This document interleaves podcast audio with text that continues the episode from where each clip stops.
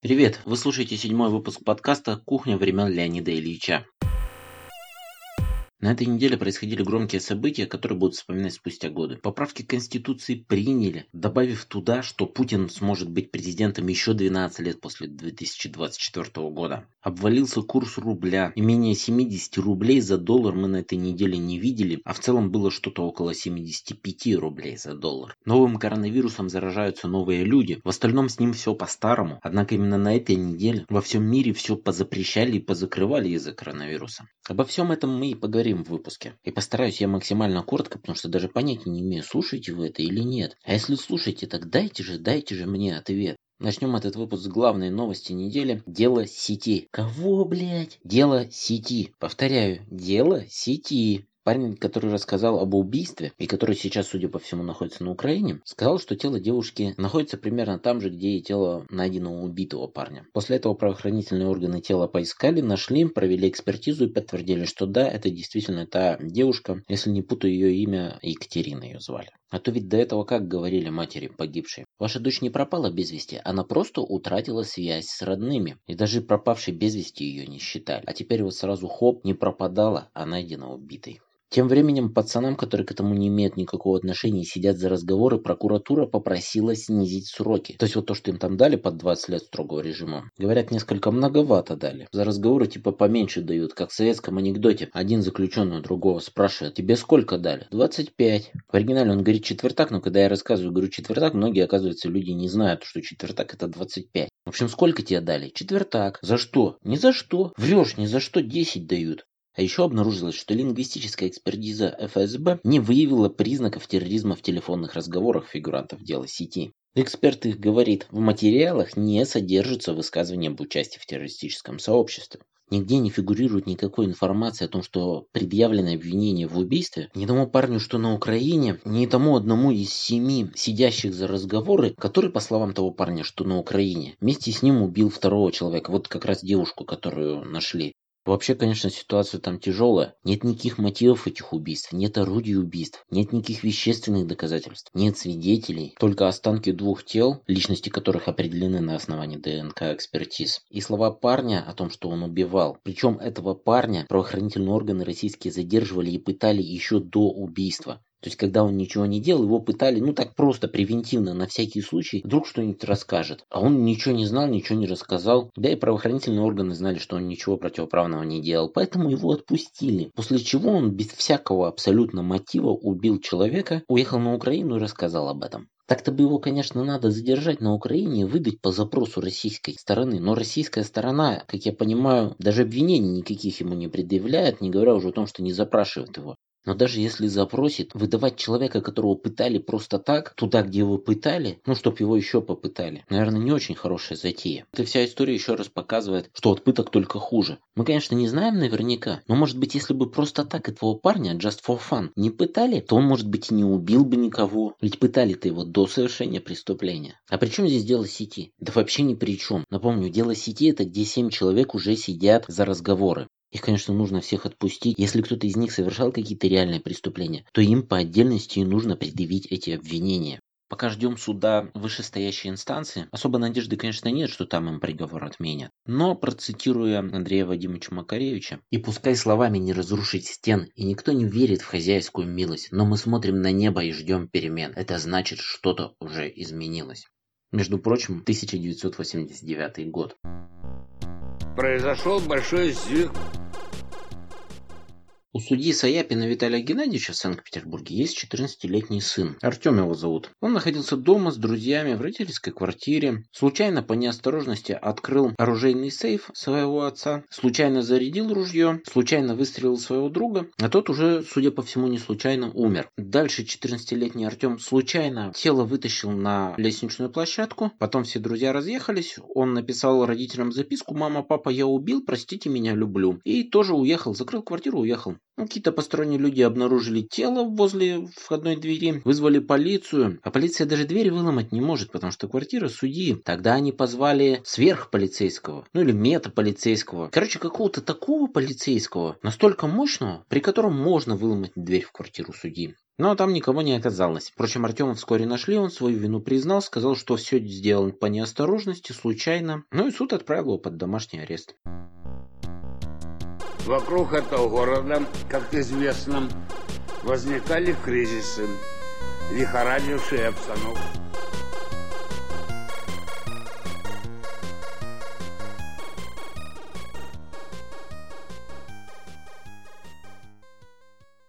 Челябинский клуб «Галактика развлечений» отказался проводить концерт группы порнофильмы. К порно это не имеет никакого отношения, это музыканты, панк-рок. Ну, поют они там какие-то песни своим ртом. Никакого порно там не происходит. Отменили концерт по письму из полиции. В письме, среди прочего, сообщалось, что тексты песен содержат отрицание семейных ценностей, неуважение к родителям. Леонид Ильич, ну-ка, подскажи-ка нам из своей могилы, в каком году при тебе такая хуета творилась в Советском Союзе?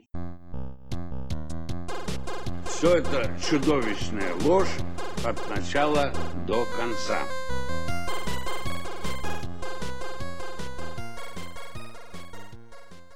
Полковник Дмитрий Захарченко, которого осудили за взятку, и при обыске изъяли у него денег в разной валюте на общую сумму 8,5 миллиардов рублей. 8,5 миллиардов рублей наличными. У полковника. Ну, вы помните, наверное, фотографии этой отдельной комнаты в квартире, где чисто просто хранились стопки денег. Полковник на этой неделе дал интервью коммерсанту и там ответил на вечные вопросы, что делать, кто виноват. Он сказал, что России нужна либерализация экономики для сокращения коррупционных проявлений. И вообще необходимо сократить половину госслужащих, усилить общественный контроль за чиновниками, а подбор кадров в первую очередь должен происходить по критерию профессиональных качеств. Браво, господин полковник. Очень хорошие, правильные слова. Согласен полностью. Как вы, вероятно, знаете, в этом году принята новая конституция. Она обобщила итог всего 60-летнего развития советского государства и закрепила новый исторический рубеж в нашем движении коммунизма. В обсуждении проекта Конституции приняло участие более 140 миллионов граждан, практически весь советский народ. Ведь весь народ стал творцом основного закона первого в мире общенародного социалистического государства.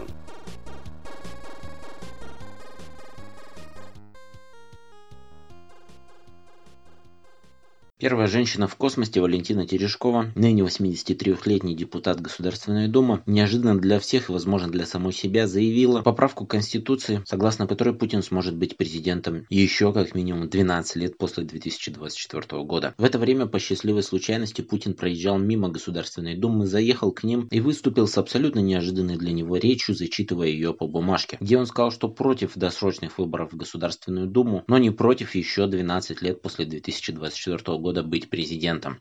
Откуда-то из начала двухтысячных анекдот. Один новый русский другому говорит. И вот тебе программа покажет это окошечко. Там две кнопки. Окей или отмена. Нажми окей, но только не сразу, иначе какой ты авторитет. Так и авторитетный политик Владимир Владимирович Путин не против 36 лет руководить Россией. Но только если еще и Конституционный суд не против, судьи которого он назначает сам. А еще, если граждане России придут 22 апреля на его эту голосовалку, которая по-прежнему не имеет никакого законного основания. На всякий случай обращу ваше внимание в очередной раз, что речь не идет о том, что придут и проголосуют за поправки, а речь идет о том, что придут, потому что все, кто придет, будут считаться проголосовавшими за поправки, среди которых 36-летнее правление Путина. Немножко про Валентину Терешкову. Валентина Терешкова с 1966 года депутат Верховного Совета СССР. С 1971 года член Центрального комитета КПСС. В отбивке перед этим блоком вы слышали слова Леонида Ильича о новой конституции. А вот сейчас я вам зачитаю, что в 1977 году Терешкова говорила про новую конституцию. Ту же самую. Товарищи депутаты, разрешите от имени миллионов женщин нашей страны выразить глубокую благодарность Коммунистической партии, ее Центральному комитету, Политбюро, лично вам, дорогой Леонид Ильич, за постоянную заботу о труженицах нашей страны. Ваша забота о советских женщинах нашла яркое выражение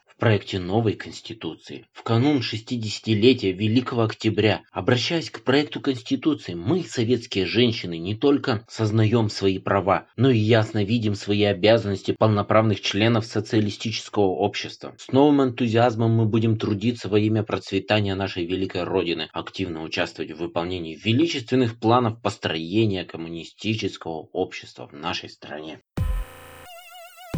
По-прежнему много людей, которые считают, что это маневр для избавления от статуса хромой утки. Ну то есть Путин якобы собирался уходить в 2024 году, и все это поняли, стали искать преемника, стали обсуждать, как нам жить-то вообще всем после Путина в России. А для него это абсолютно неприемлемо, недопустимо. Никто не должен думать о том, как можно жить после Путина в России. По их же понятиям Путин это и есть Россия. Соответственно, выходит нет Путина, нет России. Что ж вы, чернь, собрались тут обсуждать, как вы будете жить после Путина? Но чтобы эти разговоры прекратить, он якобы и сделал такой маневр. Еще, кстати, в итоговом варианте поправок дети больше не достояние Российской Федерации. Но, увы, и не люди. Все-таки не хватило грамотности у авторов этих поправок, чтобы как-то по-русски объяснить, что там, какая связь между детьми и Российской Федерацией. Теперь уже по новой Конституции, которой до вступления в силу осталась только поддержка Конституционного суда, что произойдет где-то просто буквально в ближайшие дни, скорее всего, дети будут приоритетом. Ну, там сказано, дети это приоритет Российской Федерации. То есть достояние поменяли на приоритет. Им в голову не приходит, что дети это люди. Они вот выбирали между достоянием и приоритетом. Достояние как-то, да, типа выходит, что из семей будут забирать детей. Кстати, Русская Православная Церковь возмутилась по этому поводу, что, мол, сегодня записали в Конституцию, что дети это достояние страны, а завтра их забираете из семей в пользу государства на корм генеральному секретарю. А священнослужителям что кушать? Они ведь тоже хотят есть. Но ну, в итоге дети это приоритет. Увы, до людей не доросли. Но возвращаясь к самому Путину и его 36-летнему правлению. Разумеется, не существует ни одного человека, который бы был рад 36-летнему правлению Путина. Понятно, что дальше будет только хуже. Если за 20 лет все мы видим, во что превратились правоохранительные органы, какой уровень коррупции, что случилось с медициной, в каком просто даже состоянии улицы и дома на этих улицах в небольших городах. Отменена свобода слова, неприкосновенность личности и частной собственности все чаще ставится под сомнение самим государством. Как в Москве, когда сносили торговые торговой точке. Собянин сказал, что вы там прикрываетесь этими бумажками о праве собственности. То есть у людей изъяли и уничтожили их законную собственность. А власть, которая должна свято чтить вот эти вот бумажки, потому что это абсолютно законные документы, просто проигнорировала. Было нарушено базовое человеческое право. А еще спустя 20 лет Путина мы пришли к тому, что в России сейчас больше всего чиновников. Больше, чем когда бы то ни было в истории этого государства, включая Советский Союз. То есть весь Советский Союз со всеми этими республиками, страна, в которой жило 250 миллионов человек, где любой чих и любой пых контролировался государством и сидел отдельный чиновник, который по чиху и по пыху писал отчет, этих чиновников было меньше, чем сейчас у Путина в России. И еще 16 лет прогрессирования вот этого, да просто банально существует существенная часть граждан России нынешних физически это не переживут. Смертность-то растет из года в год. Реальные доходы населения падают, доступность медицинской помощи уменьшается. Из кто публично что-то высказывал по этому поводу, и кого посмотрел, послушал я, можно поделить на две группы. В первой Леонид Парфенов и Михаил Борисович Ходорковский. Они до вот этого случая с космонавткой Путиным говорили, что что-нибудь такое и произойдет, что Путин пока жив по собственной воле, никуда не уйдет, потому что такой сценарий для него хуже собственной смерти. Вторая группа группа людей. В ней очень много разных людей, но из известных, то, что я внятно услышал, что-то сходу могу только Шульман назвать. Так вот, она считает, что это не отменяет уход Путина в 2024. Вообще, она очень позитивно относится к людям, слишком оптимистично. И Путину приписывает фантастически хорошие человеческие качества, которые, на мой взгляд, реальностью не подтверждаются. На прямой вопрос об отношении к Путину она обычно отшучивается. А вот здесь позиция, собственно, ее такая и всего вот этого лагеря второго. Это событие в Думе с обнулением путинских сроков сроков логичное действие в рамках любви Путина к спецоперациям. Подготовить себе много очень разных вариантов, до последнего момента ничего не говорить, а потом выбрать какой-нибудь еще один, который публично не обсуждался. И что вот эта возможность быть генсеком 36 лет нужна не для того, чтобы быть 36 лет, а для того, чтобы всех запутать и действительно уйти в 24 году. Чтобы раньше времени не списывали его со счетов. Очень хочется в это верить, но верить в это крайне тяжело. Шульман, отвечая Медузе на вопрос о том, что это было про обнуление, говорит, Все сконцентрировались сейчас на обнулении сроков, но все утро руководство Единой России говорило, как правильно и хорошо будет провести в этом году парламентские выборы. Они готовились к этому, праймерис на май запланировали. И они решили поставить администрацию президента перед фактом, а для Путина сделать приятную поправочку про обнуление сроков. Но тут президент приехал и сказал, что нет, этого не будет. Ограничение на количество сроков он тоже прямо отверг, сказав, что поправки принимаются на далекое будущее. Поэтому я бы и решение Конституционного суда не считала заранее предсказанным. И самое главное, наличие права баллотироваться не означает обязанность это делать. Для недемократии трансферный период всегда нервный. Они не знают, как с этим справляться и придумывают всякое. Им надо сохранять неопределенность, но при этом не слишком сильную, чтобы политические элиты в своем метании не затоптали друг друга. Сегодня разговоры о том, что конституционные поправки – это политическое завещание президента, были пресечены. Главная фраза Путина сегодня была последней. До 2024 года поработаем, а там видно будет. Обратная сторона происходящего в том, что против обнуления сроков намного проще мобилизовать избирателя, чем против всего, что еще содержится в этих поправках. Это потенциальный риск. Мы видим, что стремление минимизировать риски порождает новые риски, и это проклятие автократии. Конец цитаты. А что нам по этому поводу сам Путин говорил? Помните, да, про деление рисок между партнерами? И риски. Считаем абсолютно справедливым, чтобы эти риски были с нами а, поделены и нашими европейскими или американскими партнерами. Послушайте, что Михаил Борисович Ходорковский говорил еще до обнуления путинских сроков. Путинская власть – это не просто Путин, это не только Путин. Это также его друзья, его сослуживцы, его соседи, его прислуга, его охрана, а также их друзья, их сослуживцы, их соседи, их прислуга и охрана. Это все те, кто извлекают личную выгоду из несправедливого устройства общества, из нарушения прав человека, конечно. Все те, кто, пользуясь близостью к президенту, тупо грабят бюджет. Те, кто на десятилетия закупорил социальные лифты. Те, кто за украденные бюджетные, а, к слову, не за свои личные деньги, в небогато живущей стране понастроил дворцов, понакупил яхт и самолетов. Те, кто ради личной власти и благополучия отбрасывают нашу страну на века назад. Путин построил свою управленческую систему по той модели, которая существовала в Питере – в 90-е годы. И даже не просто в 90-е, а в начале 90-х. Это бандитская модель. И Путин в ней даже не начальник, а арбитр. Или, говоря языком этой среды, разводящий. Во главе страны Путин делает ровно то, что делал на посту замгубернатора Санкт-Петербурга. Он модерирует конфликты между коррумпированными чиновниками, силовиками, бандитами и сосущими бюджет друзьями разруливает конфликты, решает, кто и на какой кусок имеет право. Выйти за пределы этой модели он не очень может, да, похоже, и не хочет. Именно поэтому долгие годы никуда не деваются такие абсолютно непохожие люди, как Чубайс и Патрушев, Медведев и Сечин, Кадыров и Ротенберг. Естественно, что такой арбитр востребован только тогда, когда конфликты есть, но их нельзя разрешить по закону. Поэтому главная задача Путина, во-первых, поддерживать такие конфликты, а во-вторых, не допускать становления институтов, тех самых, которые разрешают конфликты с помощью закона. Ну а иначе, как удержать власть, когда обществу ты уже давно надоел? Позиция неформального арбитра внутри окружения миллиардеров – это очень сложная управленческая задача. И Путин в целом с этой работой разводящим неплохо справляется. Неплохо, конечно, для себя. И для его системы личной власти, и для ближнего круга, и для слуг и прислуги, и для всех этих распальцованных тузов и шестерок, и даже для их детей пока. Для страны как раз все очень плохо. Современная страна в 21 веке управляется бандитской шайкой и по бандитским рецептам, но это невозможно. Путинская главная управленческая задача – стать незаменимым для всего класса бенефициаров нынешнего режима. А как стать таким? Да просто, надо построить всю систему на фундаменте личных связей и договоренностей. Построил. Но это и это вот имманентная беда таких систем. С уходом Путина система останется без фундамента. Ну, смотрите, с Аркадием Ротенбергом Путин в детстве занимался дзюдо у одного тренера. к слову, у которого на могиле эпитафия собственного сочинения «Я умер, но мафия бессмертна».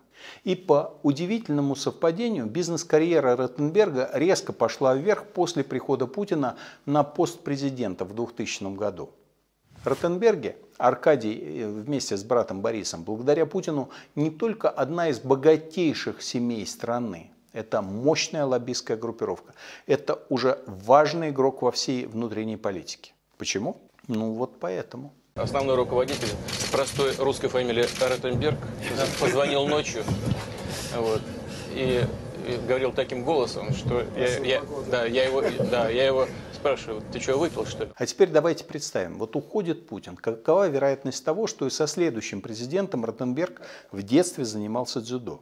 Что и следующему президенту через два года он может просто позвонить ночью небольшая вероятность, я бы даже сказал, исчезающе малая. Значит, уход Путина будет означать падение Ротенбергов со всеми их активами, госзаказами, зависимыми от них министрами и губернаторами. Ведь в окружении Путина есть те, кому Ротенберг не нравится.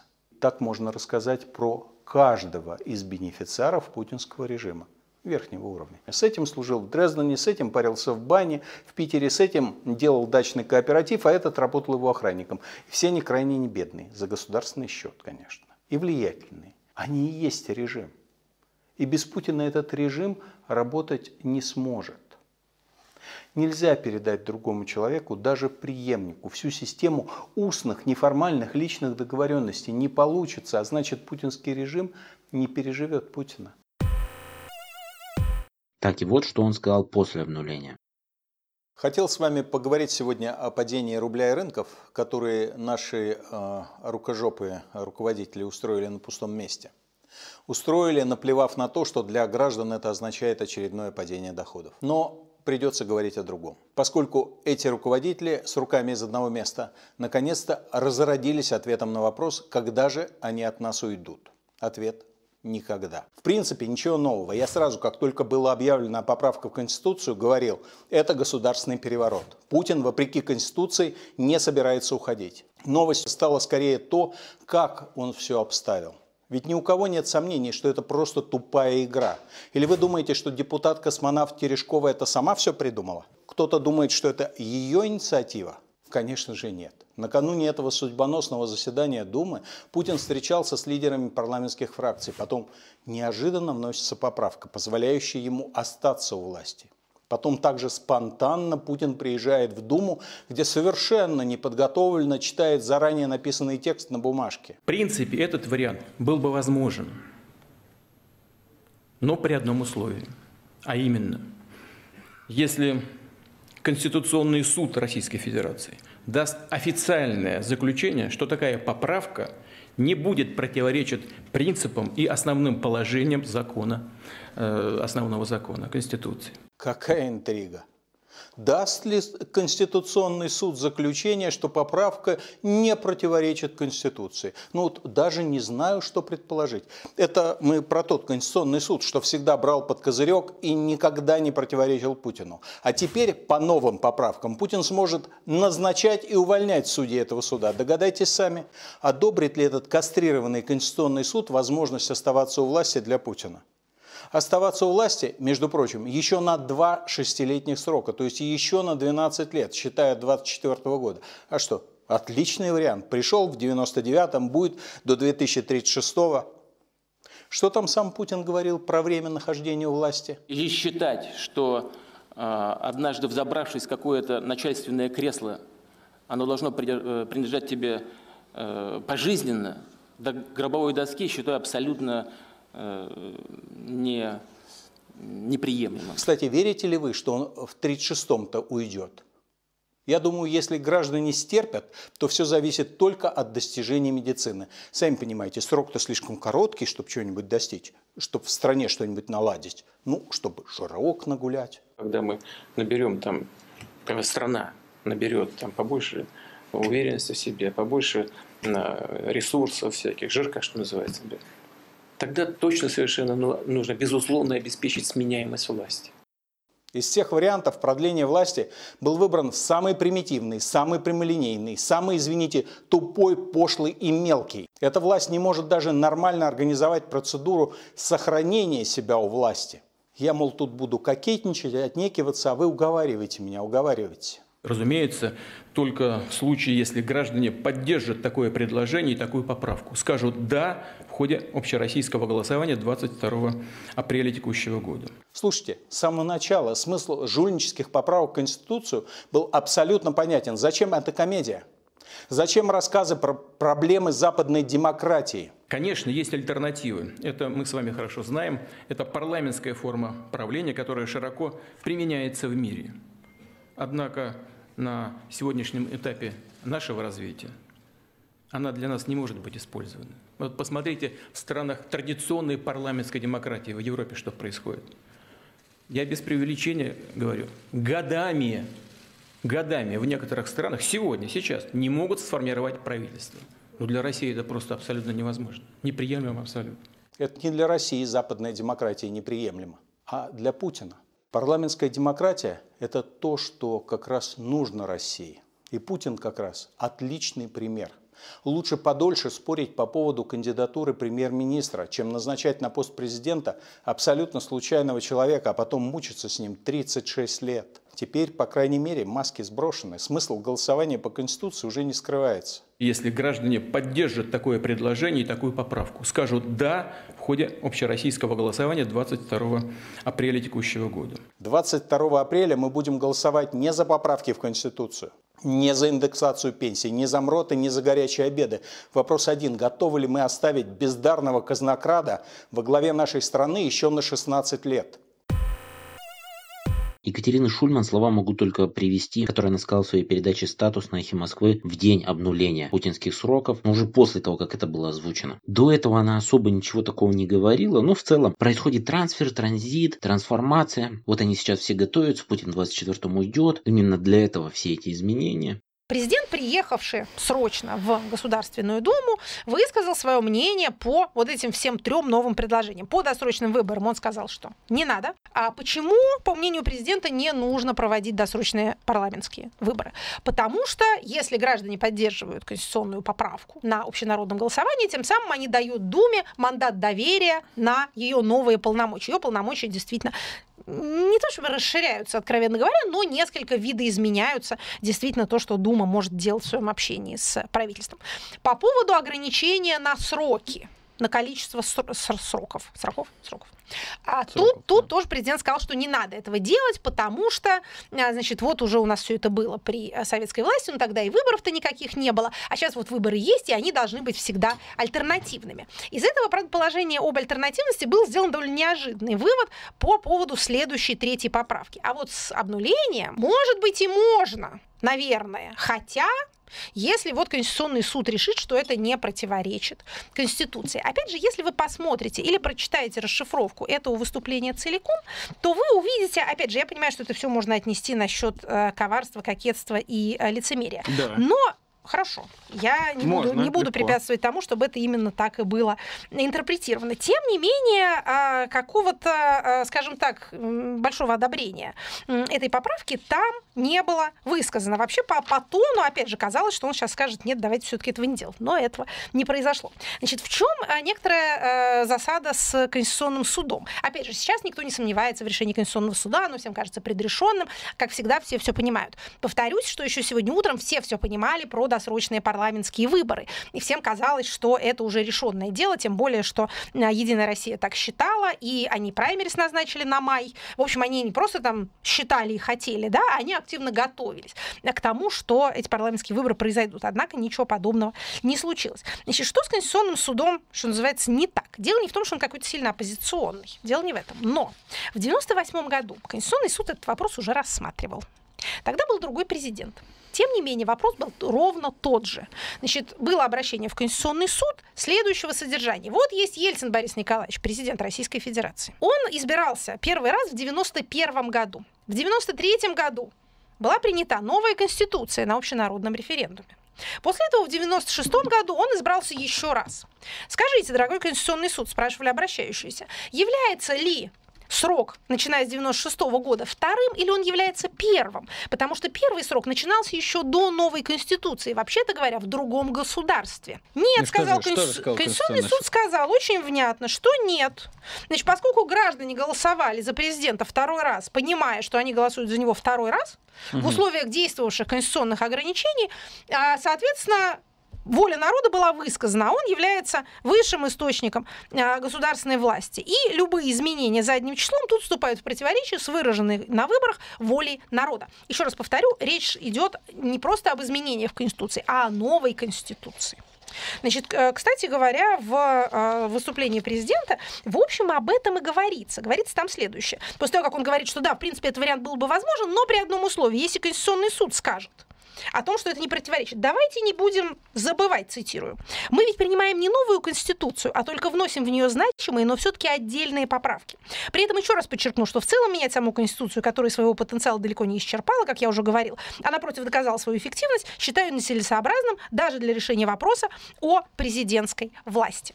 Так вот, мы не, не новую конституцию при- принимаем, говорит президент, мы вносим в нее поправки.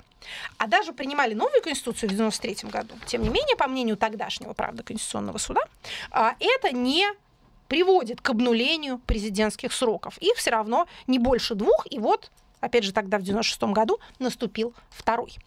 Следует ли из этого, что Конституционный суд примет отрицательное решение по этой поправке? Нет, не следует. Но давайте принимать во внимание эти обстоятельства. Если мы с вами сейчас сойдем с правовой платформы и поговорим о политическом смысле произошедшего, то, по моему мнению, состоит этот политический смысл в следующем.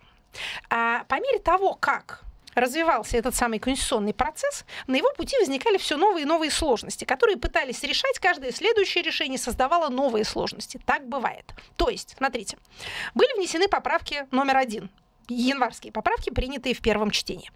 Их нужно было выносить на общенародное голосование, но довольно быстро выяснилось, что они не вызывают никакого э, гражданского энтузиазма или гражданского протеста. Одно является оборотной стороной другого. Соответственно, по социологическим данным, люди как-то не особенно хотят идти за них голосовать. Что же делать? Подумали организаторы всего этого мероприятия.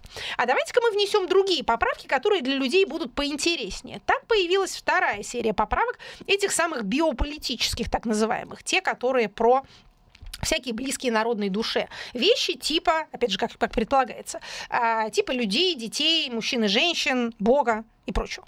А, заветов предков. Появились эти самые биополитические поправки, которые преобразуют это скучное и никому не интересное голосование в некий референдум о традиционных ценностях. После этого, в свою очередь, появились разговоры, видимо, достаточно многочисленные, о том, что эти поправки – это политическое завещание президента. Президент сам там, в частности, в Череповце говорил о том, что нет, я не хочу продлевать себе срок, это все не для этого, а вообще для России, для блага граждан, а не для меня и не для моей власти. То есть, что происходит, опять же, политически? Политически начинается ситуация хромой утки о которой столько было разговоров, и вот она начала материализовываться. При нравах и нравственном облике нашей политической элиты нельзя, небезопасно оставлять их в ощущении, что вот сейчас, не сегодня, завтра или даже в 2024 году действующий президент перестанет быть президентом, а на Госсовет он вроде как не пересаживается, он тоже об этом сказал. В общем, возникает вот такая вот неопределенность. Поэтому что произошло сегодня? Сегодня вот эта опция оставления была приоткрыта.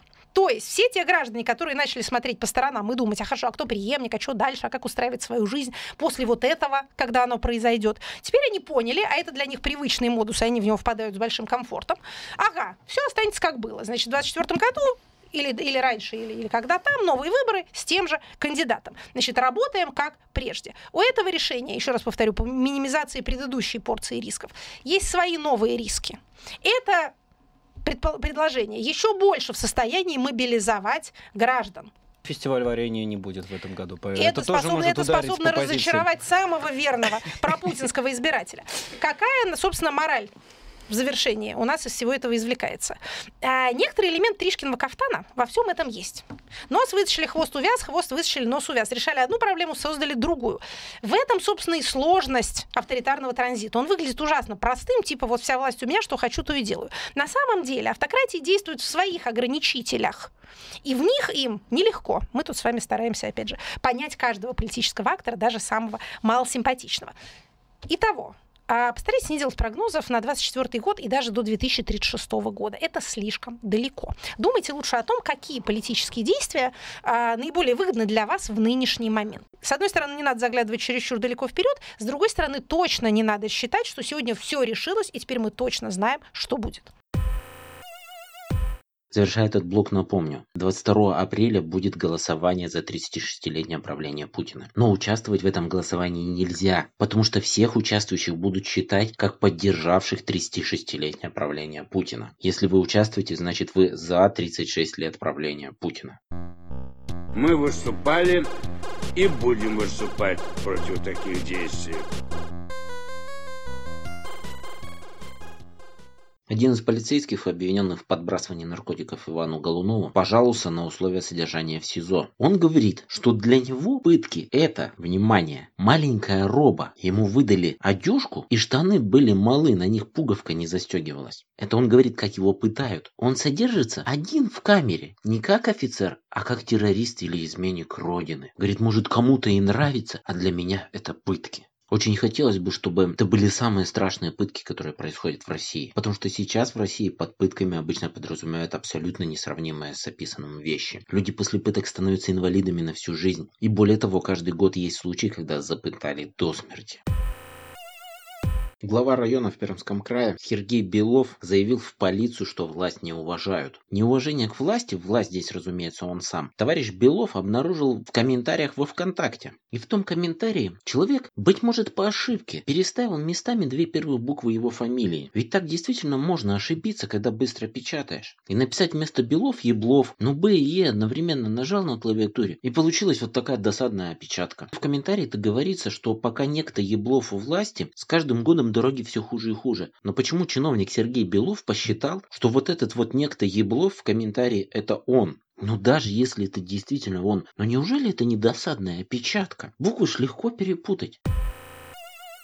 Подешевела нефть, подешевел рубль. Стоимости практически всех публичных компаний в мире упали. Одним из немногих миллиардеров в России, чьи активы выросли за последнее время, является дагестанец, член Совета Федерации Сулейман Керимов. Керимов, еще будучи студентом, женился на своей одногруппнице Фирузе. У них трое детей. Сулейман порядочный человек, примерно семьянин. В 2006 году в Ницце во Франции ехал на своем Феррари. На пассажирском сиденье начинала свою карьеру телеведущей Тина Канделаки. Сулейман не справился с управлением, врезался в дерево. Машина машина загорелась, и на него и на Тинатин попал горящий бензин. Он получил довольно сильные ожоги. У Канделаки ожог бедра и тыльной стороны кисти.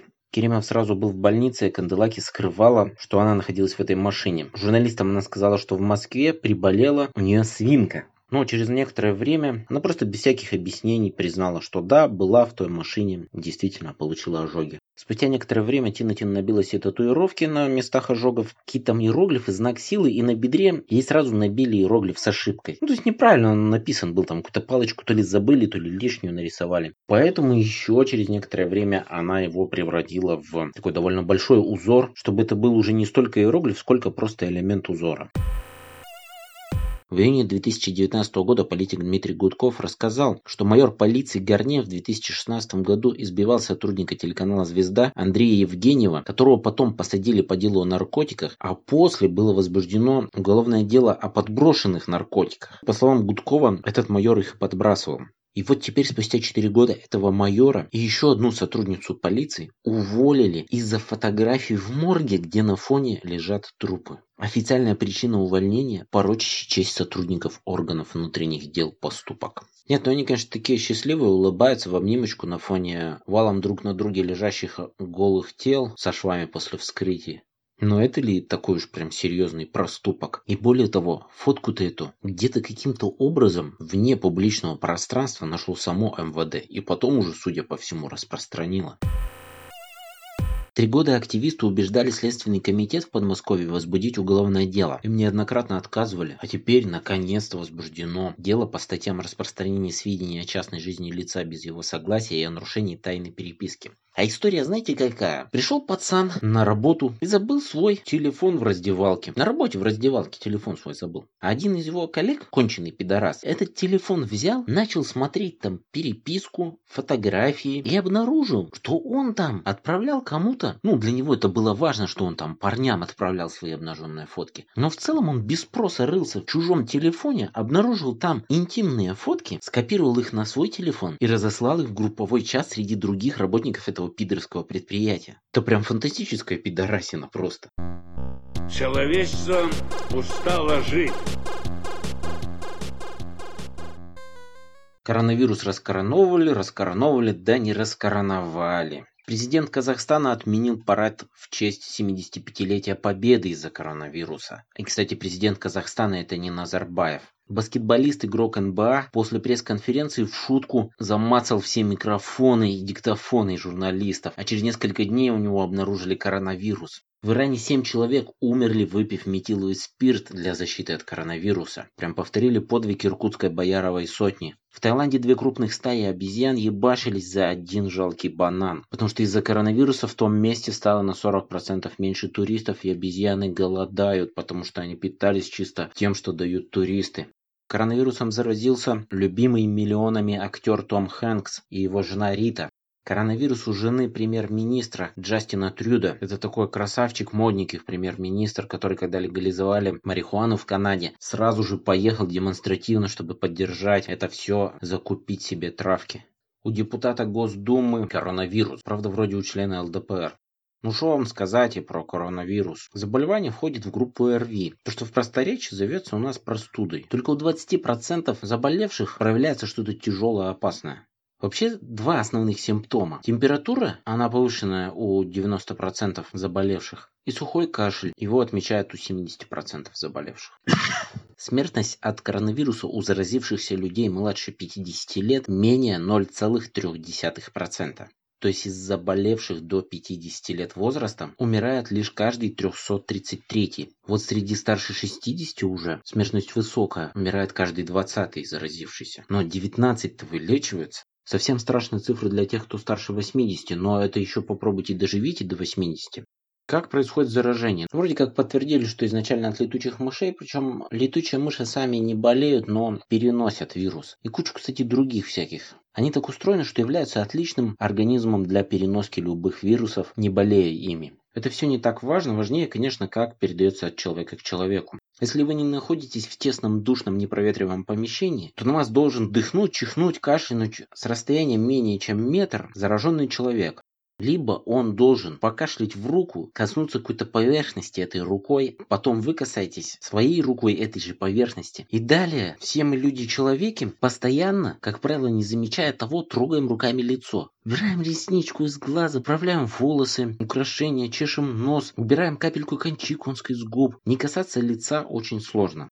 Меры защиты стандартные, как при любом ОРВИ. Больных изолировать, ну то есть банально заболел, сиди дома, не ходи в офис, не заражай других. А когда ты сидишь больной дома, и к тебе кто-то приходит, надевай маску медицинскую, тщательно проветривай все время помещение свое. Маску каждые два часа менять. Маски одноразовые. Если только надел маску, а через пять минут ее снял, то второй раз ее надевать уже нельзя. Она только выкидывается, она только одноразовая. То есть, когда ее снял, она слетела с лица или еще что-то случилось, ее выкидывают, берут новую. Маска лишь препятствует больному просто повсеместно распылять вирус. Больше она ни в чем не поможет. Ну, можно стараться не трогать, конечно, лицо, когда руки не чистые. То есть имеется в виду, когда в общественных местах уже что-то потрогали руками. Конечно, да, приходя с улицы, приходя откуда-то, где много разных людей, надо руки помыть. Помыть с мылом хорошо. Лучше, конечно, избегать скопления людей. В целом в публичные места ходить поменьше. Не стоять в очередях в разных магазинах. Если вы младше 50, то вероятность умереть от коронавируса, даже заразившись им, очень мала. Опасность в другом, то что больницы будут забиты людьми с коронавирусом новым этим. Почему новый, кстати говоря? Потому что коронавирусов полно, они уже давно известны. И это один из них, который ранее не был известен. Так вот, больницы будут забиты больными коронавирусом. Ну, это не значит, что прям обязательно будут, но опасность такая есть. А для всех других больных помощь будет оказываться медленнее, если вообще успеют оказать эту помощь. Может получиться так, что человек, больной коронавирусом, и у него болезнь протекает в легкой форме, занимает место в больнице, ему оказывают медицинскую помощь, ему уделено внимание медиков, и таких людей много, а на вас с каким-то серьезным заболеванием, требующим неотложной медицинской помощи, там место в больнице и так далее, просто ну, не хватило медицинских рук, не хватило места в больнице больнице не хватило персонала, никто не успел выехать, не успели вовремя приехать, не успели госпитализировать вовремя или не успели, уже госпитализировав, обратить внимание и оказать необходимую помощь. Это, конечно, опасность посерьезнее, но и сама очень маленькая вероятность смерти от коронавируса, разумеется, это надо сразу как-то попасть в долю заразившихся, чтобы хоть как-то претендовать на долю умерших. Но вероятность эта штука такая. Вот каждый 333 заразившийся умирает в возрастной группе до 50. Это не значит, что конкретно вы, заразившись коронавирусом, не умрете будете. Эта вероятность, что вот тем 333-м окажетесь вы, существует. Это не нулевая вероятность, она есть. Но что значит очень маленькая вероятность? Это значит, что есть очень много других опасностей, на которые вам действительно стоит обратить внимание. Риск смерти от сердечно-сосудистых катастроф значительно выше. В ДТП легче погибнуть. Если вы боитесь умереть от коронавируса, но при том курите, бросайте, это будет лучшей профилактической мерой и против коронавируса, и против кучи болезней еще. Вообще, конечно, паники и истерии многовато, не слишком уж соответствует количеству заразившихся, смертности, в целом опасности этой ситуации. В России запрещают массовые мероприятия. Ну, понятно, у нас тут поправки в Конституцию. Путин собрался 36 лет править. Но почему-то вот в Москве все мероприятия должны быть ограничены численностью в 5000 человек, а в Питере тысячу. То есть в Москве коронавирус не заражает людей, когда они до 5000 собрались, а там вот уже заражает, если они в таком количестве собрались. Ну, разумеется, это полная чушь. Кстати, пользуясь случаем, не могу не сказать, что одиночные пикеты безопасны в плане коронавируса. Просто аккуратненько стойте с плакатом против Путина и просите никого не подходить к вам ближе одного метра. Если в России разбушуется коронавирус, что тогда делать с голосованием 22 апреля? Ну, с этим вопросом довольно-таки понятно. Голосование будет проходить через госуслуги. Бюджетников начальство будет на работе заставлять, во-первых, прийти на работу, хотя это не рабочий день будет, а во-вторых, в их присутствии зайти в свой личный кабинет на госуслугах и проголосовать за поправки, чтобы этот начальник все полностью видел. А вот потом будет 9 мая, и отказаться от помпезного многолюдного празднования в России, как в Казахстане, невозможно. Ведь это главная победа Путина, по сути единственное, важнейшее достижение Путина, победа во Второй мировой войне. Очевидно, что все эти военные марши и демонстрации бессмертного полка нужно будет отменять. Это ведь самое, что ни на есть, будет заражение друг друга коронавирусом. Ох, непростой нынче у Путина год. Среди массовой истерии звучат, в общем-то, хорошие мысли, что не надо так паниковать, что все эти меры по защите от сезонных заболеваний простудных, они должны были соблюдаться и раньше, до появления нового коронавируса. И что, может, сейчас люди обучатся и будут меньше болеть сезонными ОРВИ, потому что в России те, кто работает в офисах, болеют и по три раза в год и чаще. Отвратительная ситуация совершенно с этими болезнями. Меры-то все те же. Заболел, не ходи ты, не заражай людей. Видел ролик с итальянской бабушкой, где она говорит, что не надо как-то плохо относиться к китайцам. Вирус пройдет, и дискриминация останется. Вообще я с ней не согласен. Все пройдет, и то, и это. Вирус пройдет, и дискриминации, которые введены для борьбы с этим вирусом, якобы для борьбы, тоже постепенно пройдут. И одичалость пройдет, и любовь пройдет. Но вопрос, конечно, важный. Никогда не стоит забывать, что другой человек тоже человек. И тем, кто заразился, стоит вести себя ответственнее. И те, кто проводит всякие мероприятия по сдерживанию эпидемии, тем более стоит относиться к людям по-человечески. Всем стоит относиться к людям по-человечески. Какой-то конченый уебан вызвал себе скорую. Приехавший медицинский работник был в костюме защиты, собственно, от вирусов. Этому уебану, молодому папаш, что-то не понравилось, он его избил. Кстати, за избиение медицинского персонала, находящегося на работе, никакие сверхмеры не предусмотрены. А вообще стоило бы раз в пять строже наказывать за такое. Вот он избил медика со скорой. Нос ему там что ли сломал, еще что-то. Я получил бы за это лет 15 тюрьмы. Уж кто-кто, а медики во время работы точно ничего такого не делают, что хоть хоть как-то бы оправдывало нападение на них, избиение, а это, увы, происходит довольно часто. А еще про количество заразившихся коронавирусом в России. Официально сейчас около 50 человек. А тесты на коронавирус делает только одна лаборатория в стране. В Новосибирске, что ли. И отправляют ей материалы на тестирование. Только в очень ограниченных случаях. И разумеется, если где-то в каком-то небольшом населенном пункте 80-летний дедушка умирает от пневмонии, никто не делает никаких проверок на коронавирус.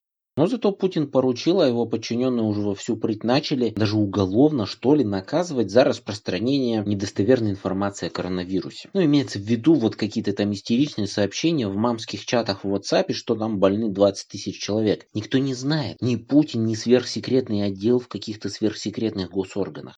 Людей просто не проверяют. Тестов сделано очень мало. Из этого малого количества выявлено около 50 сейчас заболевших. Естественно, их намного больше в любой стране. Потому что часть людей не обращается ни в какие больницы. Ну, что-то немножко там покашлял, горло поболело, не знаю, там сопли, температура. Если ты достаточно молод, у тебя все в порядке со здоровьем, то ты просто выздоровел и все, и тебе никто не проводил никакой тест. Там ни в Китае, ни в Италии, ни в Норвегии, ни в Великобритании. Но нельзя не отметить, что тестирование проходит в России очень мало. Ну просто сложно это технически реализовать, когда у тебя одна только лаборатория на всю страну. А тех, кто уже умер от пневмонии, какой смысл властям тестировать на коронавирус? Что, показать, как они обосрались, что ли, с этой эпидемией? Что более того, они подумают и потом в будущем, когда будет публиковаться статистика по смертности от заболеваний разных, возьмут и по пневмонии смертность засекретят за этот год. И мы не увидим вот этого всплеска, который был от коронавируса, но был засчитан в пневмонии пневмонию. Никто не знает, там 500, 5000 заболевших, но выявлено явно очень малое количество. Непропорционально контактам с Китаем, непропорционально количеству населения в европейских странах других с количеством заболевших. Но это все не имеет значения. Ну какая вам разница? Ну 550 или 1000 сейчас человек заразились. Как это вообще хоть на что-то влияет?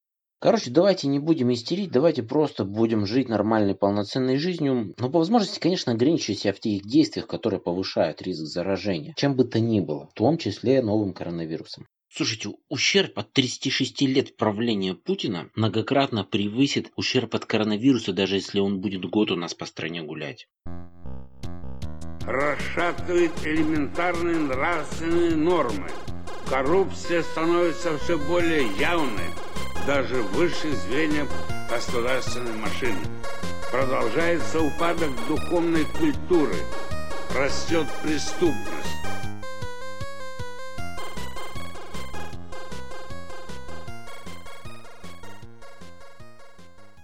Космос летала, обнуление видала. Тут вот еще депутат Московской городской думы, не юная женщина, встречалась со старцами, и они ей сказали, а послушайте-ка сами, недели тому назад я была в Лавре, встречалась со старцем. Спрашивала, батюшка, а что нам нас ждет, нашу Россию? Он говорит, процветание. Здесь я слышу с этой трибуны, что наши э, коммунисты говорят о том, что как астрологи, они уже утверждают, они уже знают, что нас ждет в 24 году. Так вы послушайте старцев, что старцы говорят. Хотя бы так. Вы что, астрологи нашлись? Происходит именно то, о чем писал в свое время Владимир Ильич Ленин. Это был седьмой выпуск подкаста «Кухня времен Леонида Ильича». Спасибо. Не болейте, не дичайте, не дискриминируйте. По желанию анонируйте. По возможности пролайкируйте мой подкаст. Но все это в конечном счете обречено на провал. Дело свободы, дело прогресса непобедимо. Ради этого стоит жить, ради этого можно не жалеть ни времени, ни сил.